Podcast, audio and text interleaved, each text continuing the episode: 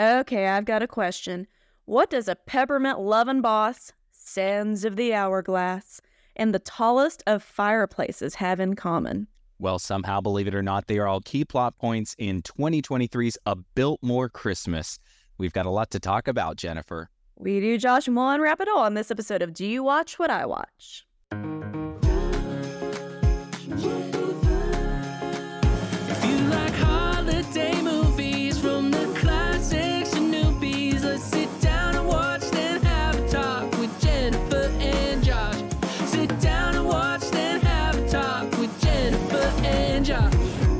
Today, we are traveling back to 1947 to the Biltmore Estate. Josh, have you ever been to the Biltmore? I have been to the Biltmore, so this was a fun one to watch because it is beautiful, and I was hoping we would get to see all of it. How about you? We went when I was pregnant with our son, so six years ago, and it was decorated for Christmas.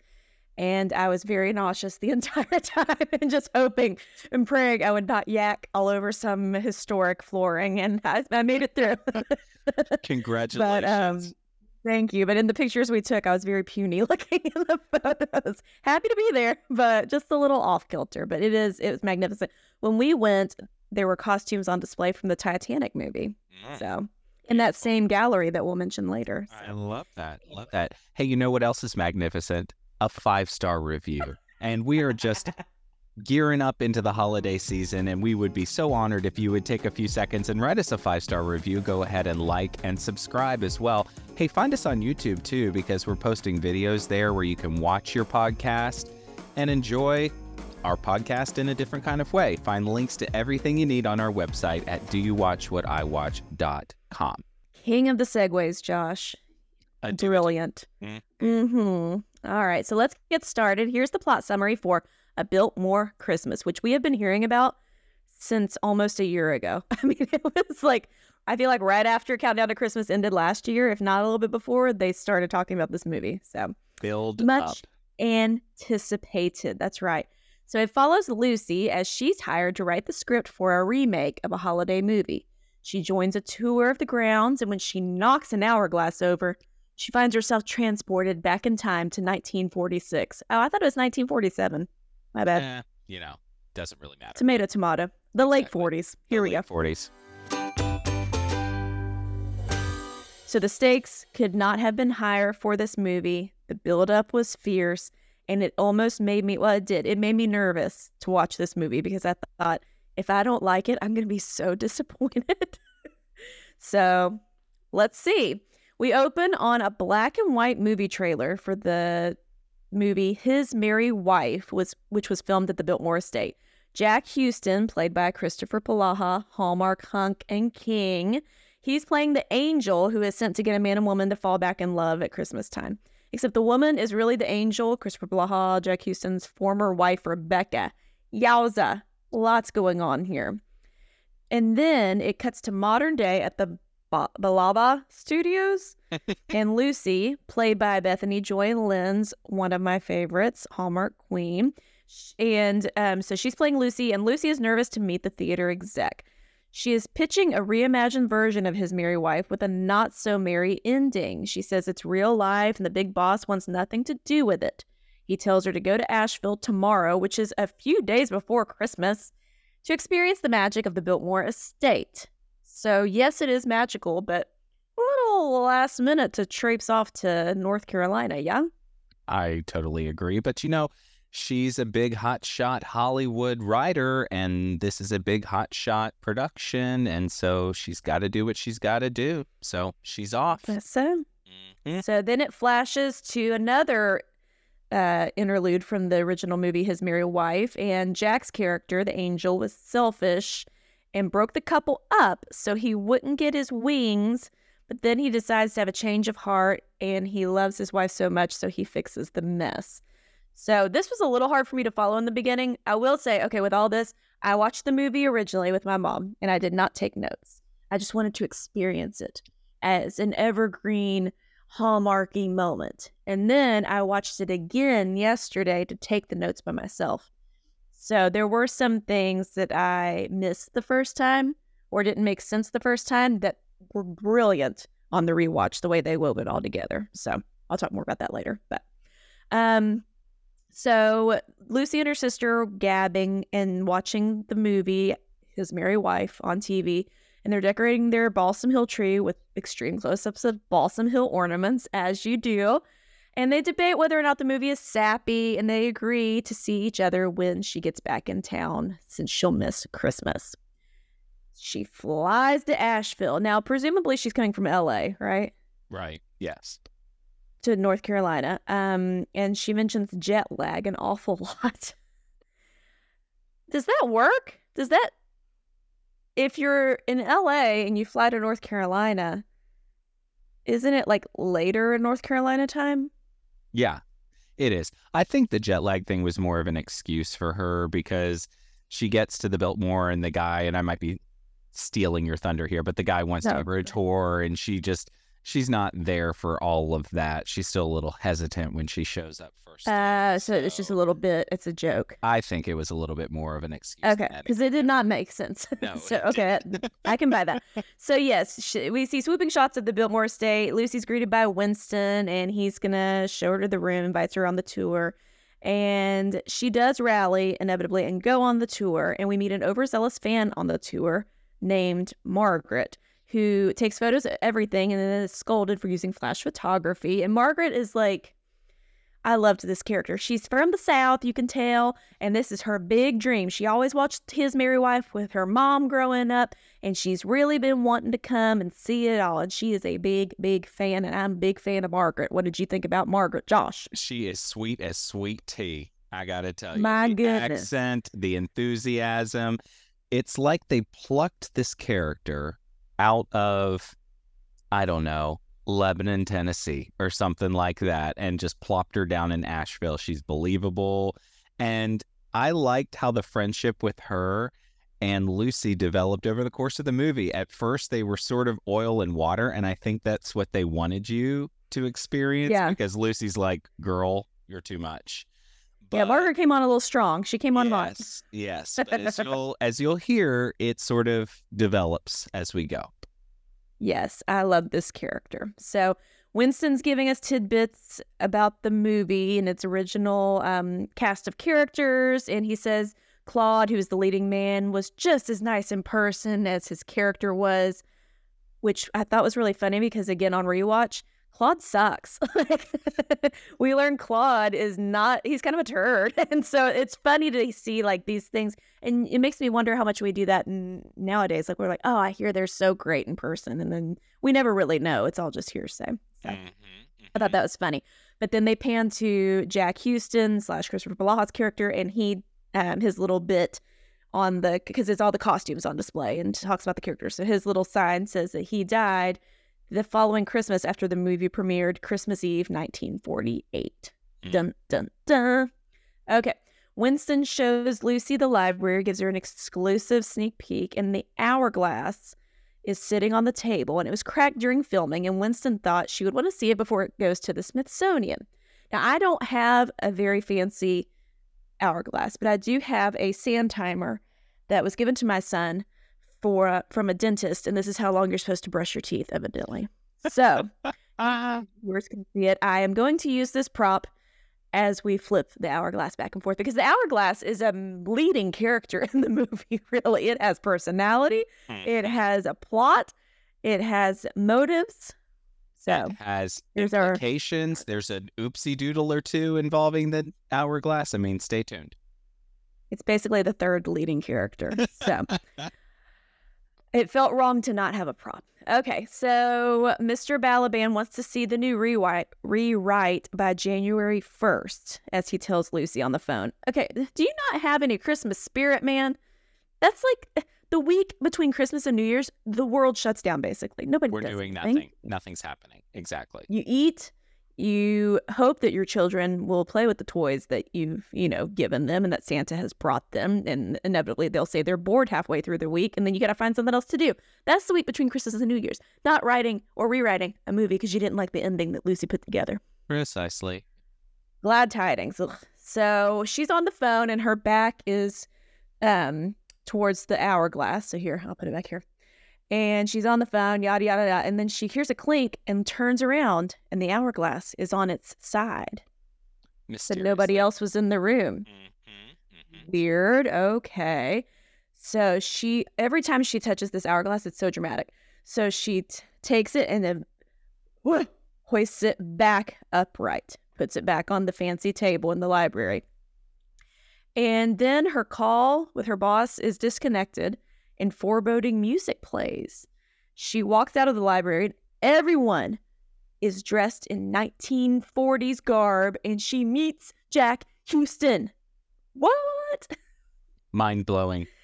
mind blown. Lucy is freaked out and um she blames the infamous jet lag. So she closes her closes her eyes and ugh, okay, good. Winston's back at her side and she thinks she's having a fit because the costumes um and the set have turned back into the tour. So tour fan Margaret walks by and she talks about the dress up portion on the brochure at the Biltmore. So she's like, okay, must have just been like something that the Biltmore was doing. Weird.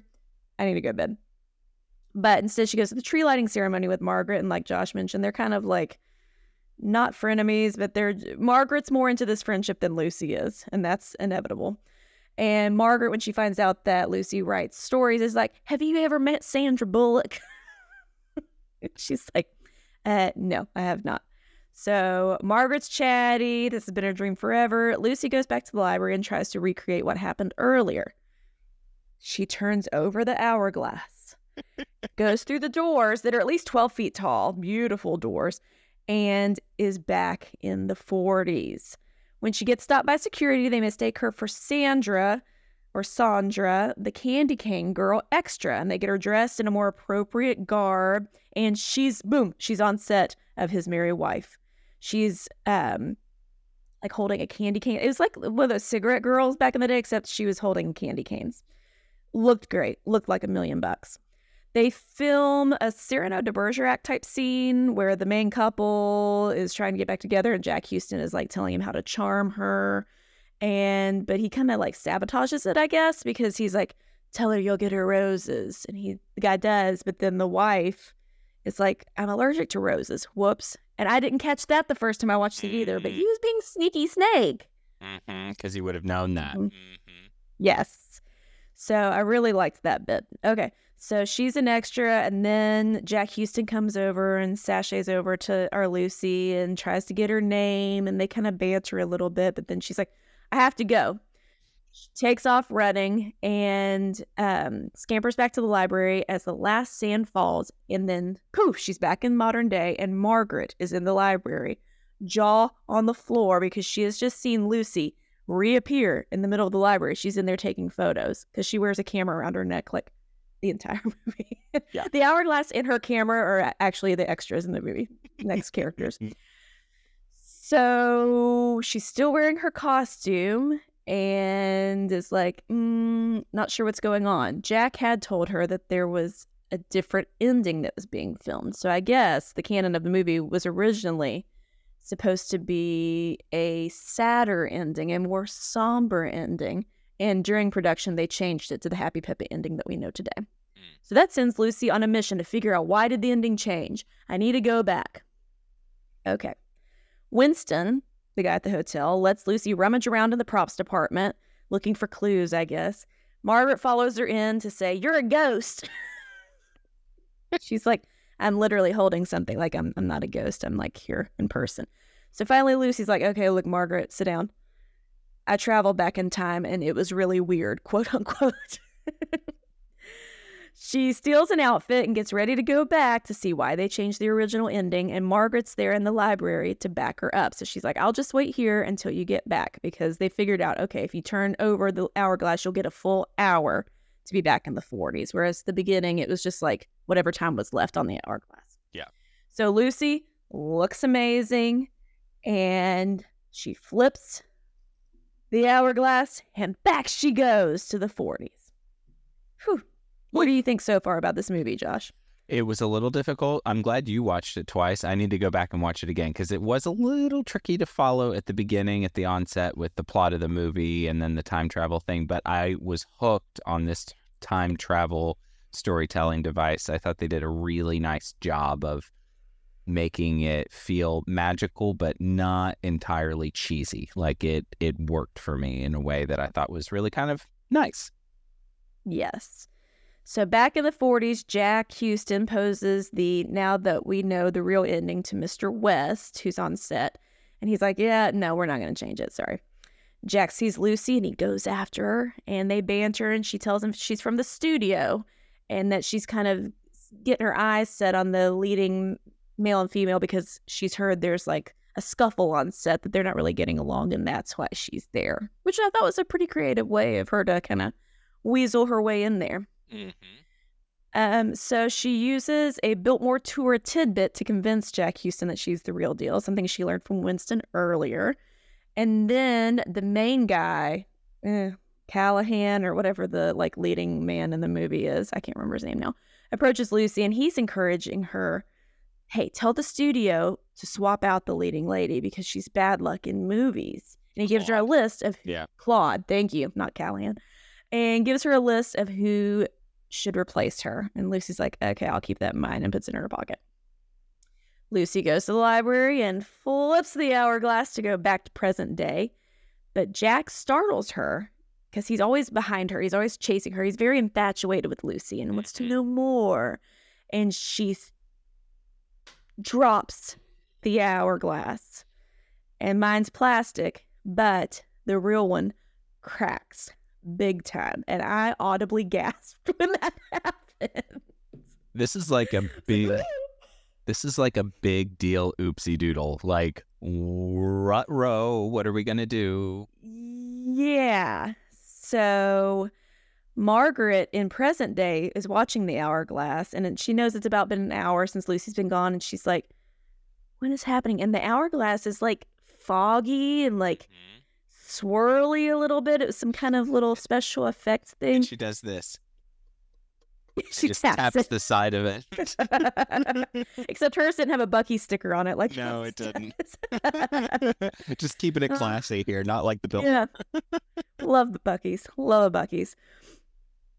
Okay, so we get the picture that so Lucy's trapped in the 40s for the time being. Mhm. Bad news. Okay, so Lucy gets to the prop guy and she's like, You've got to fix this. I've got to get back home. Well, she doesn't tell him that part, but she's like, Please fix it. It's important in the movie. So he takes it to go fix it, but then we learn he won't be back until the Christmas Eve party. So she's just kind of trapped and she startles and she turns around and smacks into a set piece and maybe has a concussion. but when she comes to, Jack and the other two actors are like kind of helping her get back on her feet. Jack then stalks Lucy in a beautiful restaurant on site after she's lies and says, I'm waiting on someone. Turns out she wasn't. So they banter some more, and it is top notch dialogue between the two of them. What did you think of their connection and chemistry? I thought it was really believable. I mean, he Kristoffer did a great job of sort of playing this 1940s actor with that same kind of bravado that I think we came to expect from a lot of those big Hollywood stars back in that day. And I think she did a great job of sort of playing this kind of literal fish out of water kind of thing, but in a Mhm. way where she was very much still intrigued by it all. And I thought it just really worked. What about you? Agreed. I mean, they were just, both of them were charming pants off. I mean, just so much charm, effortless dialogue, and charisma.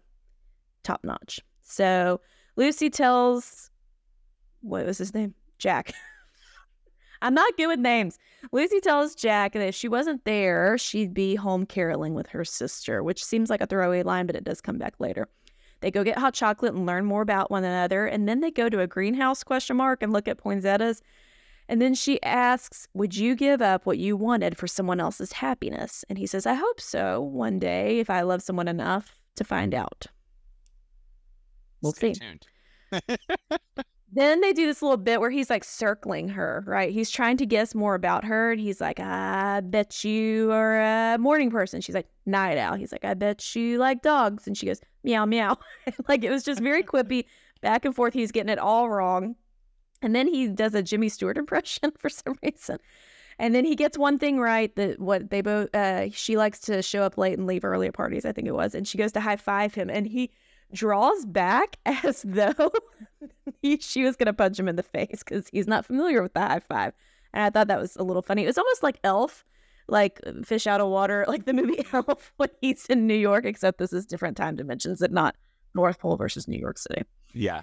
Okay. So then Bethany Joy Lenz at this point does this little skip thing to kind of like jollily go off screen to their next little scene. And it just is precious. She's Mm. precious. Okay. Back in present day, Margaret is freaked out because uh, Lucy's missing. And how do you explain that? Back in time, Jack insists on walking Lucy to her room. And lo and behold, they have the same room number in both time dimensions. Lucy talks to Mr. West at the bar about how she liked the original ending and the more somber ending. And he says his wife was tired of sharing him with his job, so they're kind of separated right now. Then the leading lady sees them talking, and then Lucy had brought out that list that was his face had given her about the other leading ladies, and she sees the list. It's like, ah, I'm getting replaced. She assumes she's getting the boot and takes off to the train station. It's Christmas Eve. Lucy says, Why couldn't the hourglass be a DeLorean? Which I thought was really funny. And she stumbles across Jack jiving on a piano in front of the three largest, most beautiful fireplaces I've ever seen in my life. And they sing a duet in front of the world's fireplaces. And it makes me so happy. And they almost kiss so close. And they, he sets this up because she had said, Well, I would be caroling if I was home. So he's like, Hey, we can kind of carol right here. Magic. Right?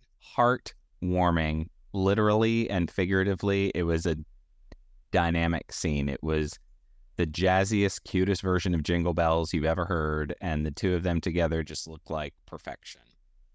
And the way they did it, I mean, I know it was rehearsed, but it and it was perfect. But it also seemed like they were just like like razzing and singing on the mm-hmm. fly, like sh- the way she would go up high and he's like beautiful, like they were just kind of riffing with one another, and it mm-hmm. seemed so organic and natural. And I really, really love this scene. So we get a commercial break and they do some trivia, and Forrest Gump was shot there. And I was like, what? And I guess it was one of the scenes that he was running across America. It was shot on property for a little bit. So Who knew? Now you know. Fun fact the more you know. Okay, we're back. And turns out, like I said, the leading lady quit. Word travels around set. Oh no, what are we going to do? And Lucy's like, this is all my fault because I, I've messed up the space time continuum. Give me an, a a day. Give me it to the end of the day. I will find her.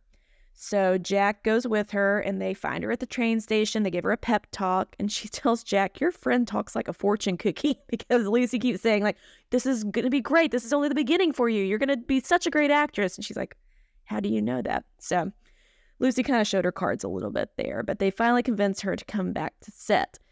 Jack asks Lucy if she'll go to the Christmas Eve party with him, and of course she says yes. They go, and she is in this beautiful dress that it like drapes off of her shoulders. They all look like a million bucks. Mr. West's wife shows up and they're kind of reconciled their their relationship. Yay. And then they he takes her, Jack takes Lucy to like this private area to dance, and it is a steamy scene. I mean, not really. Like they don't even kiss in the beginning, but just the the connection and the closeness, you could cut the tension with a knife. I know. It was, I wrote in my notes, it is like romance on top of romance on top of romance. It was giving the people exactly what they came for when they flipped this one on, for sure. That's right. So they do kiss. He apologizes for not getting her a gift, so he gives her his watch. He asks, What are your New Year's Eve plans? And I can't see a future without you in it. And then it's in this moment you can tell all over her face. She freaks out because she's like, What have I done? This isn't real. And she says, I wasn't expecting you. And then she runs off. She comes across a boy named Michael who's trying to get a peppermint and his grandfather is showing up on set soon, which we learned was her current day boss, the peppermint obsessed boss. Love that. Love that bit. So good. Yeah. So the boss is traipsing all around set. He's mad because the movie's over budget. It's over on time. Mar, mar, mar. Where's everybody at? And then they learn there's this random girl on set who he doesn't know, Lucy. And it's a big caper to find her. So there's lots of running. And then at this point, they splice modern day with the past. So in modern day, Margaret is trying to stall Winston from packing up the real hourglass to get sent to the Smithsonian. So she like fakes an injury and does all this other stuff. And then in back in the day, Jack is trying to help Lucy escape, but he's also very confused about what's happening. So Lucy then tells Jack the truth in the library, which would be a hard pill to swallow. Hey, I'm from the future. is that cool? Just so you know. I think I would have reacted in a different way than he does. He's very understanding. He's like, okay, I'll buy you time. And as she, he's like, there's a back uh, door up the stairs. So she runs up and she turns around and says, by the way, Christmas Eve, 1948, because she's going to warn him that he's going to die then. But the bad guys or the producers come in. She's like, gotta go. Bolts up the steps. She goes out to the prop guy's truck because he has fixed the hourglass, which seems very hard to do to glue a glass hourglass back together. It's very curvy and Especially Bulbous. 1947. Yeah.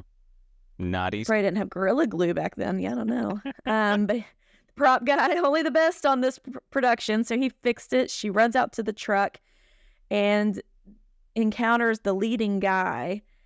And he's like trying to stop her. He's like, ah, you're a liar. Nah, nah, nah. Well, the leading girl pummels him with snowballs to let Lucy keep running, which was kind of like, okay, Ava is the leading lady. She's like on Lucy's side. They have a little friendship. So Lucy gets the hourglass. Here it is. And Jack is running towards her and she looks at him as though like I could just stay here forever. But she closes her eyes and she flips the hourglass and goes back to present day. And Jack is staring at an empty truck because poof, she's vanished. And I am very sad. I'm very torn. Know what she should have done. Back in present day, Lucy's wandering the halls of the Biltmore and she's looking like a hot mess because girl's been through a lot. If she thought she had jet lag before, This is what's the literal jet, lag, for like 70 something years? Yeah. time travel. Yeah. So um, she sees Margaret. Margaret's like, oh, thank goodness. Thank heavens you're back. And they run to see the sign by the costume to see if Jack actually died. And it still says that he dies Christmas Eve, 1948. And she is just grief stricken. She's like, I tried to warn him. Well, Margaret's like, You want to go see the screening of His Merry Wife in the theater? And Lucy's like, I think I'm just going to go to bed. Thanks. So Margaret's there watching the movie. And what do you know? Lucy is on the film as the background actress with the candy cane bit. Things are getting weird. Mm-hmm. So turns out Mr. West did pick Jack's ending, as we know now, um, the happier ending. And Judy Garland's Have Yourself Merry Little Christmas plays. And it's like the saddest version of Have Yourself Merry Little Christmas ever. It's so beautiful, so sweet. And then we see clips of Jack and Lucy going to their rooms in each timeline. Cut. Then it's one year later. I'm going long, sorry. One year later. Wes Brown and Rachel Brosnahan are filming an ending scene of Lucy's movie readaptation, and it's a happy ending. Lucy has Jack's watch on, and Margaret's on set taking photos like she does. Lucy gives her a hug, and then Winston gives her a key to the library. He, the hourglass is back from the Smithsonian, and he's like, I thought you might want to see it one last time, given your history with it. Like, does this little wink. She doesn't flip the hourglass, though. She just says goodbye to Jack, and the hourglass starts to do that weird frozen Elsa kind of thing again. She leaves the Biltmore, walks out the front door, snow's falling. She turns around. Who's standing there? Jack. Freaking Mhm. Houston is in present day standing on set. Chills, chills, chills. He said, I tried a thousand times to get the hourglass to bring him here and it never worked, but he remembered what she said about December 24th, 1948. So she's like, I thought you died though. I thought I couldn't save you. Turns out, somehow, with Christmas magic, he and his people concocted a lie that he died to cover up the fact that he was going to come back to present day to be with her. It was a cover story. And he says, I love you. They kiss. Winston puts the hourglass in its wooden case forever and like some weird kind of music plays. And he's like, "Mhm," like as though this is part of his plan the whole time. Secrets, I don't know. secrets, secrets. Yeah. Was exactly. Winston a ghost? I'm confused about Winston. We'll talk about it more in a minute. And the end.